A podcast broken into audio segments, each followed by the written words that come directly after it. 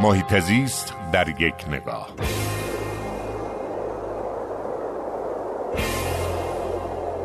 خوشبختانه بعد از مشارکت جدی جامعه ورزش با محیط زیست و اینکه تصمیم گرفتن که هر کدوم از فدراسیون‌های ورزشی نشان خودشون رو یکی از نمادهای طبیعت ایران قرار بدن، اخیراً جامعه هنری هم تأسیس کرده از ورزشکارا و در فستیوال فیلم فجر قبول کردن که نماد جامعه سینماگر کشور زاغبور باشه. زاغبور پرنده بومی و اندمیک کشوری که در هیچ جای دیگری از کره زمین به جز ایران وجود نداره.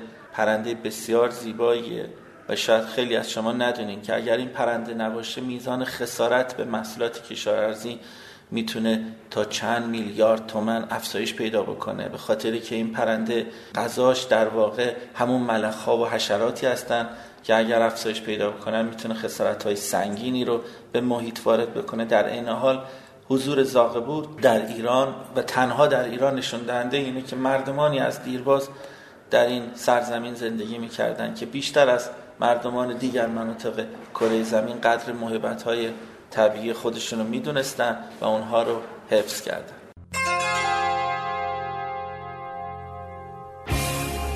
هر جا حال محیط زیست خوب است، حال مردم خوب است.